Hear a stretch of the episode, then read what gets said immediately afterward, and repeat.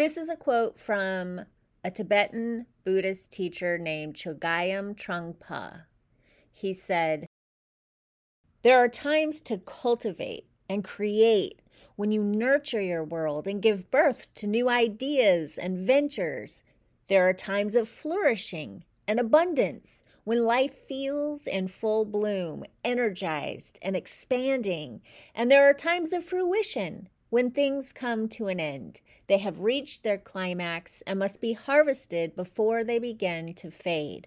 And finally, of course, there are times that are cold and cutting and empty, times when the spring of new beginnings seems like a distant dream.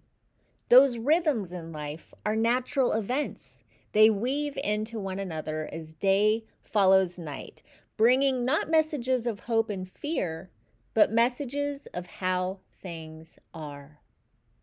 Hello, welcome to episode number six of the Jo DeVoe Show. I'm your host, Joanna DeVoe, but you can call me Jo, and I am here to uplift and support my fellow creatives, lovable weirdos, and makers of magic all on my own today. This is a solo episode because I know quite a few of you enjoy that. I enjoy that. I'm a talker, and today I want to talk about the journey is the creation, which is a personal motto of mine. Sometimes this happens. Often this happens. I find kind of a slogan like that, and it becomes a way of life for me. And then it starts making its way into my biz messaging because I have found that when I find something that is really powerful for me, just, you know, the most basic stuff, I'm a super basic witch. When I find a really basic idea like that that actually serves me, that is useful, I find when I share it, other people find it useful too. Not everyone, but some people. So this is for those some people today who hear the journey is the creation and get it. I'm going to expand on that a bit, but it is definitely a way of life for me. And what it has done for me in terms of being useful is make my entire life practice. My whole life is practice. And the reason I chose to read that quote in the beginning is because I know a lot of people listening right now are self identified witches who follow the wheel of the year. And it's always exciting and interesting to me when I see the seasons of life reflected in different philosophies and religions like Buddhism and Taoism. There's even some Christians that will talk about nature in this way, talk about the seasons of life in this way. Jim Rohn comes to mind. I have a book of his, I think it's called The Seasons of Life. And I just always love when a variety of philosophies or approaches to life or religions, however you want to frame them, they share a piece of truth in common like this. That's really exciting to me because I feel like ding, ding, ding, this might be a universal truth.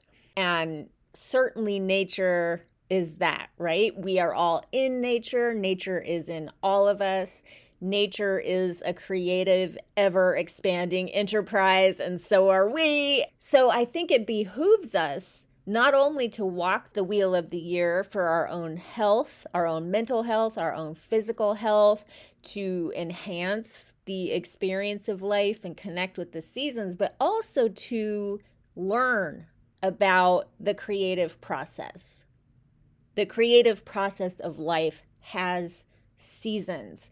And because I think so many of us have capitalist brain, we are so indoctrinated into this capitalist culture that we feel like we have to be productive all the time. We can't even rest, even if we've had a surgery, even if we've just given birth to a child, even if we're very ill, even if we're burnt out. There is no resting. And this is like an internal taskmaster that lives in our head and starts yelling at us the minute we take a break.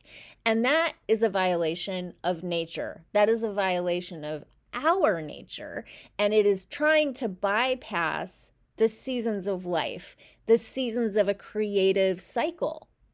Having a baby is a perfect example of this because often women will have a baby and then they are pressured to immediately go back into the workforce. Not only does the baby end up suffering potentially, but so does the mother because she doesn't have time to rest and recoup and bond with her baby in the way nature has intended. And we think we can just skip that step. Like, fine, you pooped that baby out slap on some Spanx and head back to the office now, worker bee.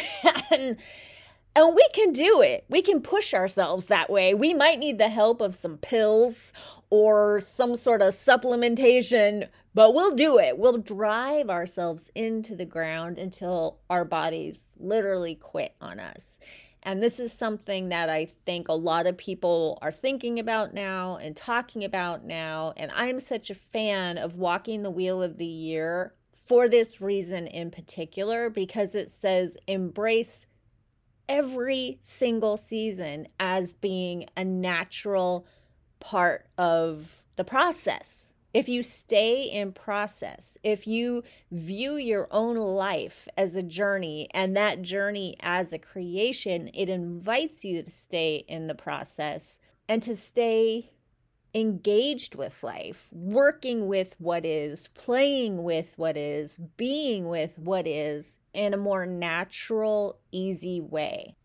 And maybe easy isn't the right word because life isn't always easy, but I mean easeful in the sense of allowing, accepting, embracing, in flow, in flow with what is energetically for your own self. What season are you in? And I understand that we don't just have capitalist brain. We have capitalist jobs. We work for corporations. We are following relentless schedules for our kids' education and athletic programs. And we have capitalist brains because we live in a capitalist world. But I think what's exciting now is a lot of people are questioning this because I think we're starting to realize that these days that we're in the process of living right now, this is it. This is our life. If you hate your job, if you hate today, if you hate what you have to do for the next 30 years to be able to retire, you hate your life. And that's unacceptable. Nobody who listens to the Jo DeVoe show is going to hate their life if I have anything to do with it. Damn it. I feel that we are meant to enjoy our lives. And that doesn't mean that they're not sad sometimes. That doesn't mean that they're not hard sometimes. Those are seasons of life. But it means that we are engaged with it in a fully present way that honors who we are and what we're made of and what we truly have to offer in the moment. And if we don't have anything to offer in the moment, it might be that we have reached a personal winter, the winter of whatever creative process we're in. And it's time now to retreat and rest and go within. And it's funny that I'm saying that right now because it's spring. Spring has sprung, flowers are everywhere. It's a really exciting time. At least here in Los Angeles, it's absolutely gorgeous. It smells like heaven. It smells so good. It's so visually stunning, and the weather is beautiful. It's actually supposed to get into the mid 90s this week, so knock on wood. The weather is beautiful today. Ask me how I feel about it Thursday, and we'll see. I'm not a fan of 94 degrees. At any rate, I'm actually not here to talk about the wheel of the year today. I'm here to talk about how the journey is the creation, but I don't think I would have gotten to the place where I deeply understand what that means had I not been walking the wheel of the year for over a decade, maybe 12 years now. And allowed that to inform who I am. I suspect that this idea of the journey is the creation was born of that, although the first time I ever heard that phrase, it was something that Abraham Hicks said in passing. It wasn't the point of what was being said. It was just like this little side moment, but I just heard it. I heard it and my mind grabbed it out of what was being said. I don't even remember in what context. I just remember being like, the journey is the creation. Of course. Yes, the journey is the creation. And that was many years ago. And my understanding of this has only continued to develop as I've come to see my own life as a practice. And that practice is to stay in my life, to not disengage, to not disassociate, to not escape, but to really stay in it, to stay present to what is, to play around with what is, to co create with what is, and to be very courageous about it because it sometimes can be scary.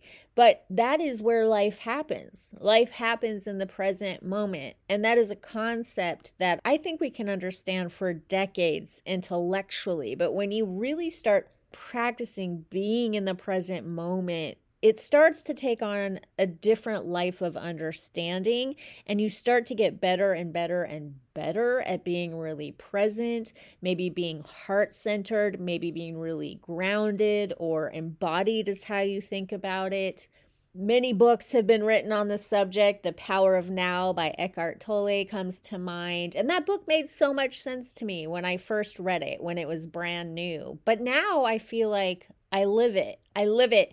And it is a practice because I'm constantly having to come back to the present moment. My mind is constantly trying to escape, and I'm constantly bringing it back to the now. And I had this really interesting moment where I was about to launch something called BizWitch 101. And this was in the fall of 2020. And I noticed that I was in a really panicked state in which I was doing something that I referred to as panic creating. And I, I've always known that I was going to do biz, not always, for years I have known that I'm going to do an audio journey called BizWitch 101. But I really just like pushed it forward because we were in the midst of a pandemic and I had lost a big chunk of my income and I was panic creating, like, ah, I have to make something to sell and it better be good. And I was so busy my son was home all the time. Our entire lives had changed, and I did not acknowledge the change. And I did not make space for that. I did not adjust my schedule. I just layered more on top of more. So all my son's programs went online, as I think everyone's kids' programs did. It was all Zoom all the time, and I was the Zoom manager on top of running my business. And instead of cutting back on the workload to accommodate this new responsibility I had, it really was just more on top of more. And the consequence was this feeling of panic and pushing past my limits and being very, very tired and irritated, I did not respect what was happening. I did not acknowledge what is.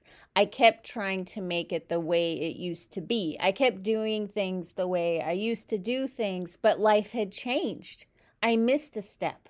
I didn't change with it, and so I got out of sync with the dance. I was just trying to work harder and do more. And I was suffering. And I hit a moment where I realized I can do this. I know I can do this. I've done this so many times before, but I don't want to. I don't want to do this to myself. Not anymore. I want to be at peace. And so I stopped. I stopped the launch.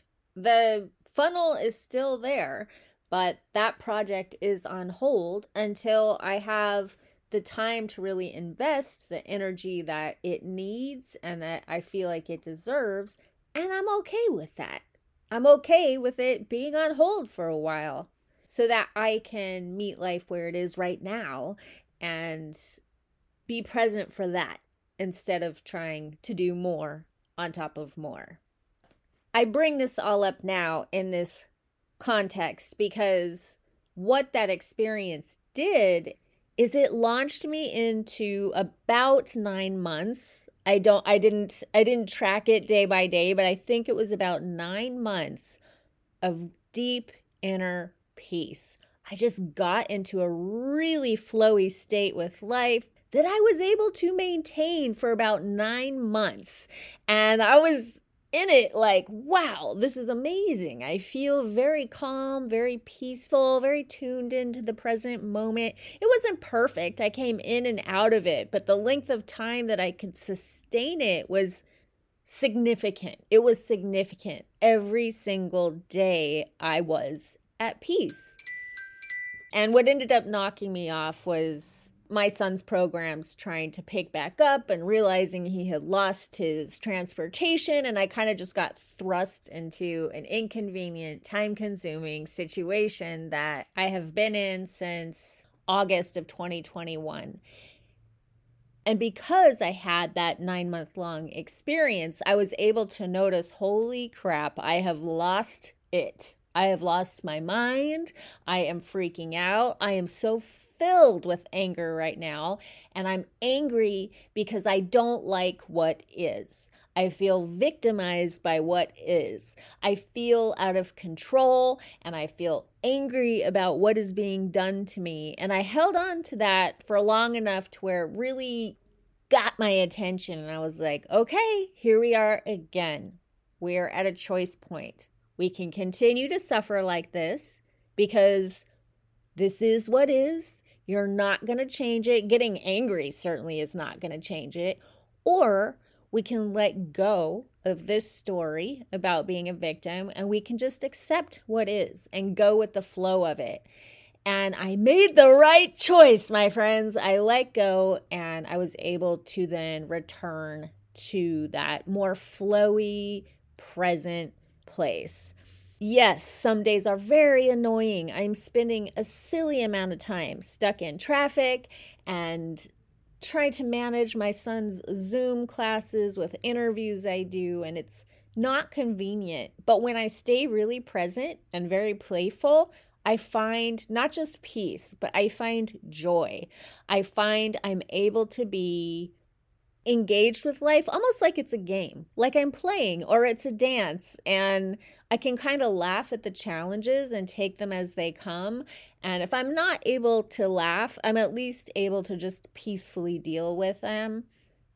And I think it's because I'm operating from this paradigm that the journey is the creation. And that means there is no there there. There is no end point that I'm trying to reach. There's nothing to achieve or accomplish outside of what I can achieve and accomplish in this moment, which is just to be very, very present and engaged and playful with what is.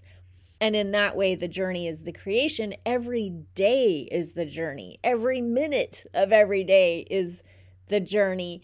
And that's it. That's my creation. That's my co creation, if you want to look at it like that. I am co creating with life. I don't have control of everything. I just mentioned Abraham Hicks. I don't hold the belief that we create everything with our minds. I'm a person who believes we co create with life, but you can only do that when you're present for it. You can only do it when you're super engaged and mindful and taking life as it comes and being with whatever season you're in and having this acceptance and being in a state of flow with it. I think so often we attribute flow states to athletes and artists but flow states absolutely apply to a busy mom running around and picking up and dropping her kids off and doing the grocery shopping. You can be in flow with that too. I can be in flow with anything if I accept it. It's when we fight against life that we stop co creating with it. The journey stops being the creation and it starts being something that is being done to us. Life is something that's happening to us instead of happening with us. I also just get a lot of inspiration from the concept that the journey is the creation. Because when I'm thinking the journey is the creation, I'm thinking, ooh, what do I want to make of this day? What do I want to wear? Who do I want to call? What do I want to work on? Where do I want to put my energy? For some reason, that concept really speaks to me and it has me making better choices about my life because my life is not a means to an end. It's this experience that's ongoing that I'm having right now. This moment is my life. This moment matters. I'm not sacrificing the present on the altar of what could be in the future or what I'm worried about in the future. I'm not sacrificing the present for some future outcome. I'm making the present just as important, even if I am working toward a future outcome. I'm saying this moment, this present moment is just as valuable and important. And there's something here that I need to learn or experience. And at the very least, I'm going to enjoy myself, damn it. Another way to put it might be I'm more focused on process or practice than I am product. When I focus on product, when I focus on the end result or the outcome, it spoils the practice. It spoils the process as being valuable in and of itself. So if I think every day of my life is a practice and is a process, I'm staying in flow. When I start trying to achieve a particular outcome, it pushes me up into my head and I start judging and I start measuring. And that's when I get frustrated. When things don't go my way, I can get angry. I can start feeling like a victim. Life is happening to me. And it's the difference between that. One feels good, one does not. And so I think sometimes practice implies that it's not as important as the thing that you're practicing for. And what I'm saying is that the practice in and of itself is valuable and worthy if you can be super present for it because it's amusing, because it's interesting, because it's engaging, because you're getting to experience life in real time. It's not life deferred, it's life now. And there's so much you can do with that. Even if you encounter a problem, if you're like, oh my God, this is a big mofo problem. Holy shit. You're there with it. You're there with it. You're able to deal with it honestly and directly and move through it more quickly as opposed to freaking out about it, trying to escape from it, going up into your head, blaming other people, and needlessly suffering. The problem is there. Do you want to add suffering on top of it, or do you just want to roll up your sleeves and address the problem?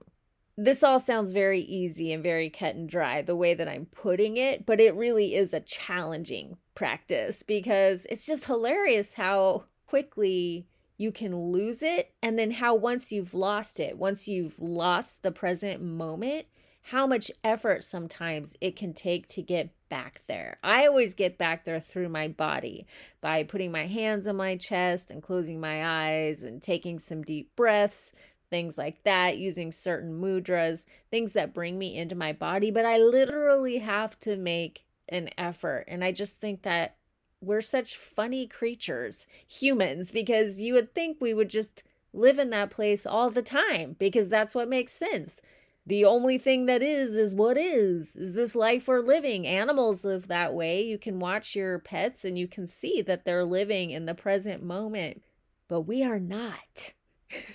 And i feel confident in saying we because most people are not able to live in the present 24 7. Even those of us that have yoga practices or regular meditation practices, those who have been doing it for decades, it's still comical how often we slip up and forget and and and lose lose that connection. I've kind of developed a personal thought form out of this ongoing off and on many years long relationship that I have had with Ram Dass as a teacher. I love Ram Dass. If you don't know who Ram Dass is, that's R A M D A S S. He passed away a few years ago, but his teachings are going strong. If anything, he's gaining in popularity. And I think it's because he had a wonderful sense of humor and he never took himself too seriously, even at the point where people had elevated him to such a degree, you know, that they'd pay money and gather in a room and stare at him like he was a guru with all the answers. He always brought it down to reality and would poke fun at himself for all the times that he would lose the present moment or his ego would get the best of him, particularly some of his early lectures, all of his early lectures, like throughout the 70s and the early 80s. Those were really interesting to me. They really speak to who I am right now. And before he was Ram Dass, he was Richard Alpert, that's who he was born as. He was a Harvard professor. He was very much a pioneer in the psychedelic movement in America and partners with Timothy Leary in that way. Timothy Leary ended up going to prison, and Ram Dass ended up going to India in search of a guru, and that's when he became Ram Dass, and he came back to America as this very groovy, hippy dippy rock star of an unofficial guru. I don't think he ever held the title of guru, but he talked a lot about his own guru and what he had learned in India really became his lifelong work. It became his mission, it became what he taught. Mindfulness, becoming loving awareness, recognizing that you are loving awareness, and then again, like I said, pointing out those moments when your ego steps in and you lose the truth of who you are even after you have found it. You have to find it again and again and again. And always he taught that with such humor that when you listen to him you don't feel judged you don't feel shamed you don't feel should upon you feel seen you feel understood and you feel like you're in good hands. That's the way I feel anyway. So recently I decided I want a poster of Ram Dass in my office, overlooking my office over my desk. And I found this amazing, beautiful piece of art by Karen Payton that she sells in the form of a poster on Society 6. I ordered the poster, and when it got here, it was hilarious how humongous it was. I had no idea. It was so huge. I did order the biggest one. I was like, I want the biggest one, but I did not realize it would be so massive. And I was happy about it. And I hung it up on the wall. And ever since then, this kind of cartoon character of Ram Dass has been interacting with me in my imagination in a way that feels like it's its own independent entity. I am playing with this thought form that seems to have taken on a life of its own.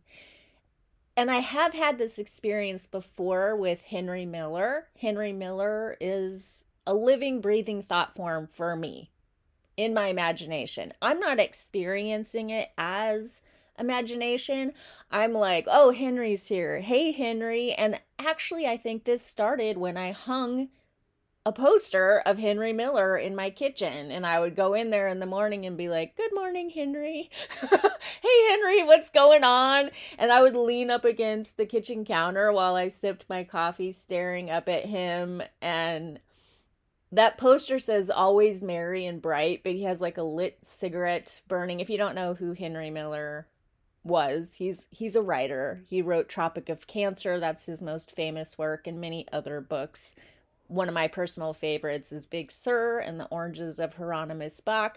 I have a special connection with Big Sur. I have a special connection with Henry Miller. He's the one that first introduced me to Big Sur through literature.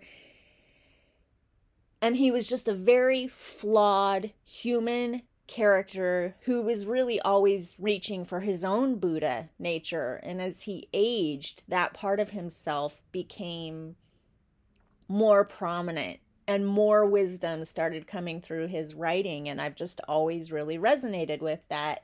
And so now I'm having a similar experience with Ram Dass. And I tell you this because something really funny happened around this last month, I kicked off what will be a seven year journey. I'm going to make my own tarot deck, one card, one month at a time. I'm sharing this journey on Patreon and inviting other people to do it with me. And so last month, I was creating a Fool card. And my first business that I started in 2003 was illustration based. And then I brought it online in 2004 with an illustrated zine that was brand new every single month. There were new illustrations and a whole new zine, all hand illustrated with Sharpie and typing paper. And then I had a line of panties and t shirts and handbags. And in 2006, I did a coloring book called Will Work for Food, a coloring book for grown ups. And illustration was just my thing for a long time until I really got rolling with Kick Ass Witch. And I missed it. I haven't done it in a long time. And doing this tarot deck was an opportunity to re engage with that part of myself and reincorporate it into my life professionally. but what I found is in the time that I had taken off, my eyesight is not so good, people. It was shocking to me when I returned to the typing paper and the Sharpies how blurry everything was. I was like, oh my God. I was wearing my little Dollar Tree cheaters that I read with, and I was like leaning in really close to the page and realizing, holy cow, I am aging. I'm aging, and this is harder than it used to be which didn't deter me. It only made me more determined to be like, I have to draw. I have to draw now while I have this ability. At any rate, it took me much, much, much longer to create the illustration than I thought it would. And there was a lot of cutting and pasting with actual scissors and a glue stick to get it to look how I wanted it to look. I couldn't really get the scene right. Something kept feeling off. And I finally got it exactly how I wanted it to be. And I was like, yes, this is my fool. And then I went to put it in my scanner, which is a printer that I just learned how to use the scanner feature on. And it didn't fit. It didn't fit. It was too big. And every configuration that I tried, it would cut off one side of this illustration. so I ended up taking scissors and cutting the damn thing into pieces. My poor little illustration, it's all cut up so it would finally fit into the printer. And what kept happening is every single time I encountered one of these hiccups or one of these challenges, Ram Dass was there and he was laughing at me. He thought this was hilarious. And by the time I was literally cutting my own illustration in half, he was like rolling on the floor laughing. And it made me laugh because I was like, this is really funny, isn't it? And I understand that we are talking about my imagination here. I want you to understand that. I have not completely lost my mind, but I enjoy playing this way.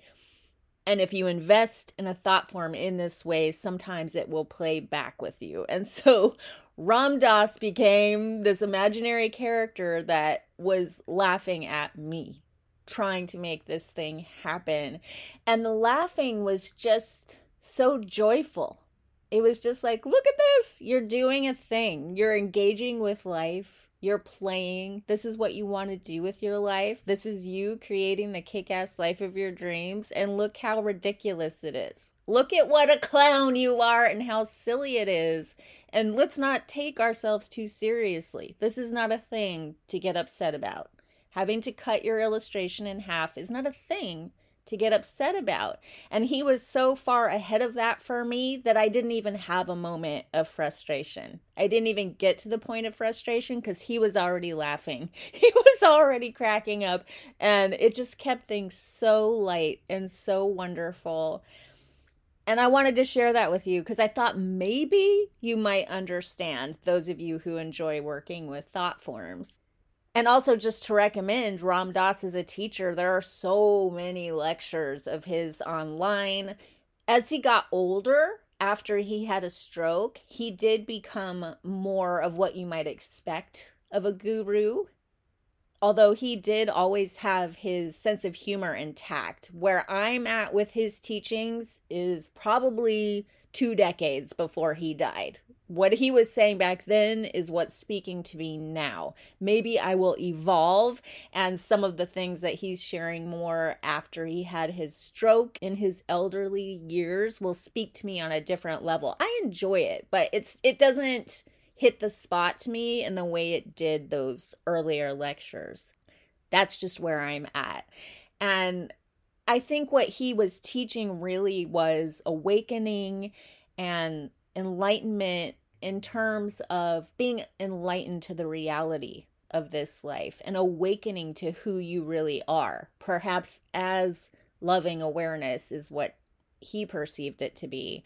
But I don't think enlightenment is this end all be all state of sustained wokeness that you finally achieve one day and then like pow you're enlightened i don't think it's like that for most of us i don't think it was like that for ram dass i think it's a thousand tiny moments throughout your lifetime it's a thousand tiny aha moments where you're like aha you know if you think of enlightenment as a byproduct of practice it's an incremental experience. It's like having a really enlightening conversation or reading a really enlightening book.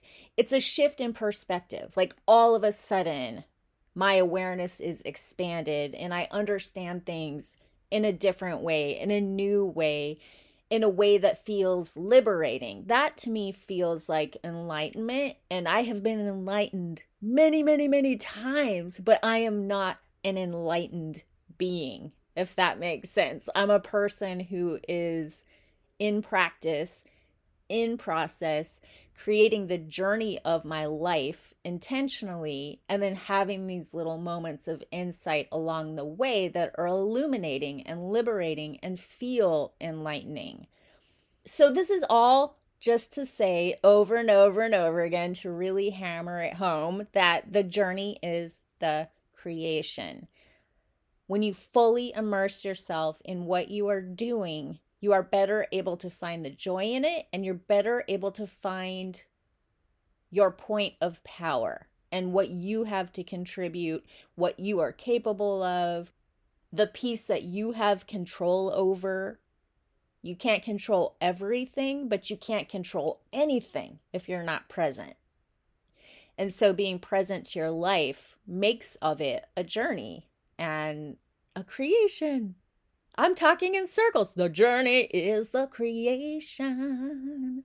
I will be back here on Monday with another awesome interview. I have quite a few interviews in the can that I'm going to be editing and rolling out. There's my timer again. oh, second time that's happened. I have quite a few interviews in the can that I'm going to be editing and rolling out on Mondays in the weeks ahead. I'm excited about every single one of them. I think you're really going to enjoy what is coming up, so stay tuned. If you're having fun here and you want to support the podcast, you can do that over on Patreon. I'm Joanna DeVoe on Patreon, or you can follow the link in the show notes. And until we meet again, always remember Life is change, change is magic, magic is life, and say it with me now the journey is the creation. Much love to you. Peace. With the Lucky Land slots, you can get lucky just about anywhere. This is your captain speaking. Uh, we've got clear runway and the weather's fine, but we're just going to circle up here a while and uh, get lucky. No, no, nothing like that. It's just these cash prizes add up quick. So I suggest you sit back, keep your tray table upright, and start getting lucky. Play for free at LuckyLandSlots.com. Are you feeling lucky? No purchase necessary. Void where prohibited by law. 18 plus terms and conditions apply. See website for details.